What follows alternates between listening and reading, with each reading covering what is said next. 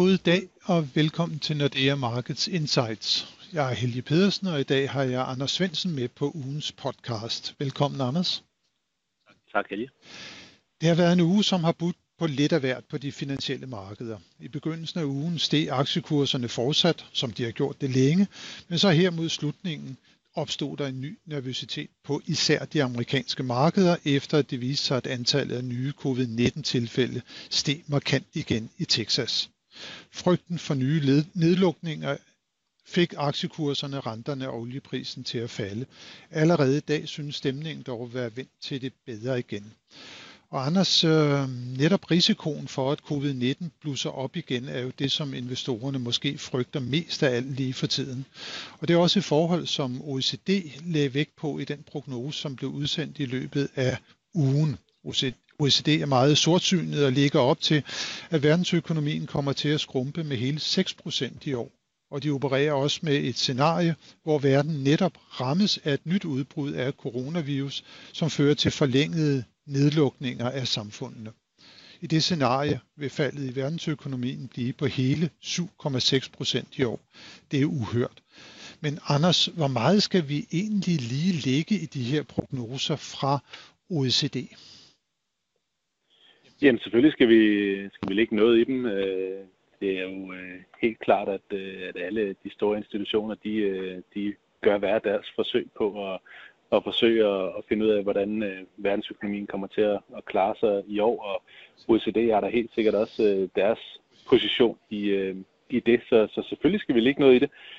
Omvendt, øh, så vil jeg også mene, at øh, der er så stor usikkerhed omkring, hvor, øh, hvor vi ender hen rent vækstmæssigt, at det måske i virkeligheden ikke er det, der, øh, der ender med at være, være afgørende, hvis vi snakker om, øh, om markederne. Øh, der er ikke nogen tvivl om, at jo længere øh, økonomierne er, er lukket ned, øh, jo, jo mere negativt bliver de her væksttal. Men lige så snart der bliver, bliver åbnet op, jamen, så kommer vi jo også en stor del af vejen tilbage øh, mod et, et aktivitetsniveau, som vi kendte før øh, den her coronavirus. Og det, der bliver altafgørende, tror jeg, det er, hvor tæt vi kommer på de aktivitetsniveauer, som vi havde øh, før øh, krisen.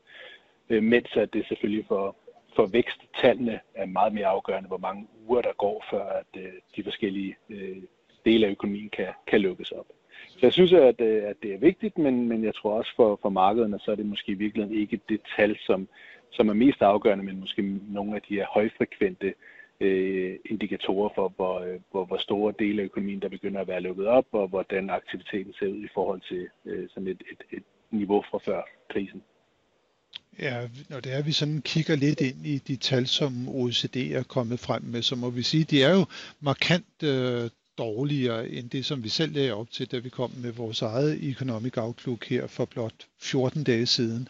Og det er ikke mindst øh, de emerging markets øh, økonomier, de fremstående økonomier, som øh, OECD ser meget skeptisk på lige for tiden. Man vurderer, at den øh, kinesiske økonomi den skal falde med næsten 3%, Indien med næsten 4% og Brasilien med i det milde scenarie med hele 7,5 procent. Det er jo øh, det er jo ganske voldsomt, øh, må man sige, og det er også noget mere negativt end det syn, som vi selv lagde på det. Øh, igen, hvis det er, at vi kigger på det her øh, fra sådan et, et markeds perspektiv. Tror du det her, som OECD kommer op, er noget, som vil gøre investorerne i emerging markets sådan mere nervøse? Altså, er det noget, som der skal få, få deres aktiemarkeder yderligere ned? Skal det noget, som der skal være med til at presse deres valutaer yderligere i hullet, så de er blevet hårdt ramt allerede nu?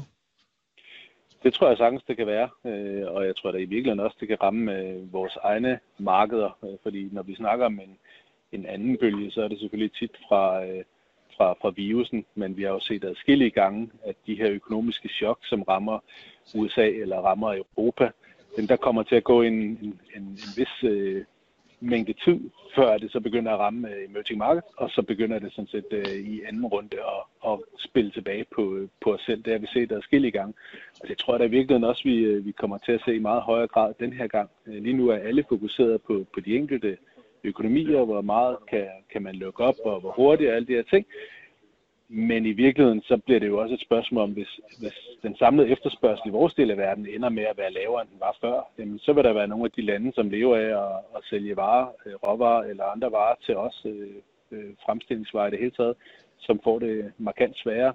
Og hvis de får det sværere, jamen, så kommer der selvfølgelig også en, øh, en, en indirekte øh, påvirkning på, på os selv i, i runde to. Ja, så det gælder altså lige om at slå lidt koldt vand i blodet, når det er, at man øh, ser den eufori, som der i øvrigt er for tiden omkring, at øh, nu er smittespredningen faldet markant, for eksempel i Europa, og nu begynder vi at genåbne igen.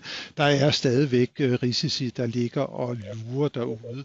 Og hvis vi lige vender tilbage til OECD's prognoser, så kigger på euroområdet, i deres basisscenarie minus 9,1 procent øh, på væksten i år, og så i det her scenarie, hvor at man bliver ramt af en ny bølge, kommer vi helt ned på minus 11,5 procent.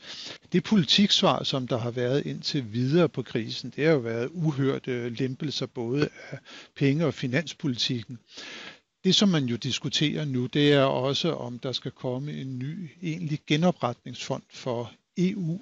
Øh, det er jo noget, som der kan indebære, at der er lande, der begynder at få overført penge, og noget skal udbetales til dem som lån. Man har endnu ikke fået taget stilling. Det vi jo ved, det er, at de store lande, Tyskland og Frankrig, de er all in. Men så er der denne her lille gruppe af, af spareivrige lande, som Danmark også tilhører, som indtil videre ser ud til at måske kunne blokere for det, men det plejer jo at være sådan, Anders, at når de store lande har besluttet sig, så kommer de mindre lande til at, at give ind. Hvornår bliver vi egentlig sådan helt, øh, helt rigtig kloge på, hvor, hvor vi står øh, henne?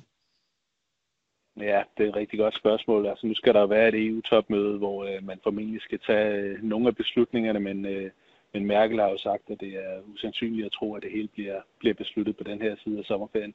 Så øh, der skal selvfølgelig besluttes øh, noget omkring øh, budgettet, øh, fordi det er jo sådan nogle syvårsbudgetter, som, øh, som man kører, og det næste syvårsbudget, det starter 1. januar.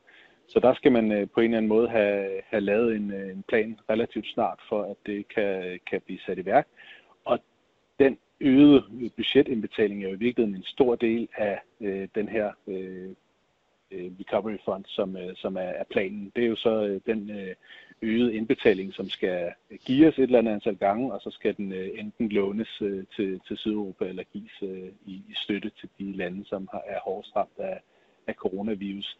Øh, så, så den del af det tror jeg virkelig nok, der skal komme sådan nogle, nogle rammebeslutninger på øh, relativt snart. Øh, altså omkring budgetterne?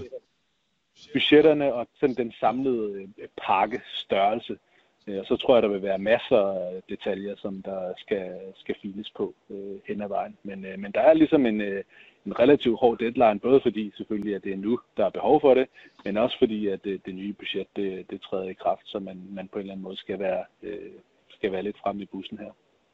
Man skal være fremme i bussen, siger du, og det har Christine Lagarde, øh, chefen for den europæiske centralbank, jo faktisk også været, må man sige, over den seneste uges tid. Øh, to gange har hun været i fokus. Den ene gang var i forbindelse med pressemødet, da ECB holdt møde i, i sidste uge, og så har hun så også holdt en høring øh, her for det europæiske parlament. Hun har lagt vægt på blandt andet, at det er, at pengepolitikken den bliver støttet nu sådan for alvor af finanspolitikken, og hun lægger også stor vægt på, at man får denne her genopretningsfond på plads, og gerne også øh, gjort det så, at man får nogle obligationer, der er udstedt fra EU's øh, side, som ECB så nemt faktisk også ville kunne inkludere i sit øh, pandemiprogram. Øh, hvad øh, har hun ellers sådan øh, lagt vægt på? Hvad skal vi vente af, af pengepolitikken? Øh, har hun sagt noget, som har været sådan øh, rigtig spændende, eller måske endda kontroversielt? Hun har fokuseret enormt meget på, at øh, ECB har mulighed for at gøre alt, hvad der skal til for at hjælpe øh, økonomien tilbage på, på ret spor. Og det hørte vi jo både i sidste uge, hvor der var ECB-møde, og sådan set også i, øh, i mandags, hvor hun talte i, i parlamentet. Øh, ECB har udvide deres pandemi opkøbsprogram med, med, med 600 milliarder, og det er det, de tænker, der er deres primære instrument i forhold til at få øh, økonomien tilbage på, øh, på ret spor. Ellers var hun jo i meget høj grad fokuseret på, at ECB stadigvæk har mulighed for at føre det her øh, opkøbsprogram.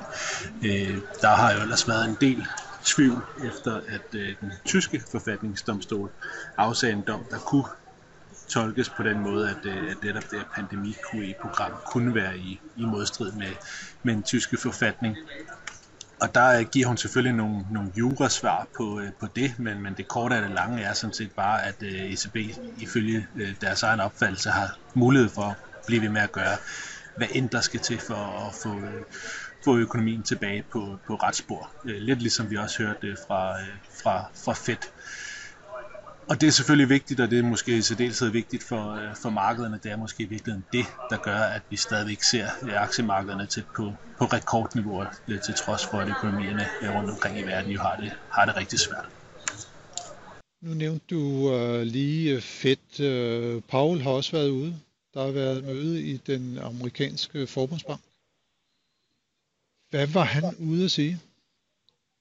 Jamen, han var ude at sige, at, uh at øh, de jo øh, holder øje med, med, med alting, øh, og er klar til at, at gøre mere også. Øh, så øh, både i forhold til eventuelt en, en rentekurkontrol på et øh, senere tidspunkt, eller i forhold til at skulle, øh, skulle lave mere QE. Og til at starte med, så, øh, så lover han, at øh, det opkøbstempo, som øh, man har lige nu, at det kommer til at fortsætte i, øh, i, øh, i noget tid nu.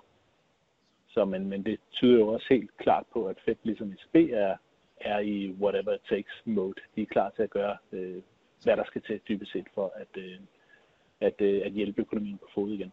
Og det er måske så også ultimativt årsagen til, at det ser ud til, at de amerikanske aktiemarkeder de retter sig så relativt hurtigt, efter vi har fået de her meldinger om det nye øh, stigning i antallet af covid-19 øh, tilfælde i Texas.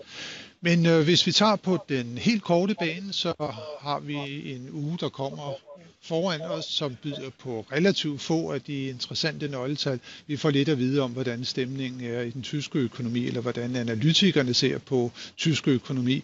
Og så er der rentemøder både i Storbritannien, i Japan, i Norge og i Schweiz, som man skal følge. Man skal nok ikke vente, at der kommer til at blive ændret på renten, men det er jo interessant at se, hvad centralbankdirektørerne de kommer med af udmeldinger fra de fire lande, og så skal vi jo endelig også holde øje med, hvordan det går på det amerikanske arbejdsmarked, hvor vi får øh, meldinger om, hvor mange nye, der har stillet sig op i arbejdsløshedskøen i USA.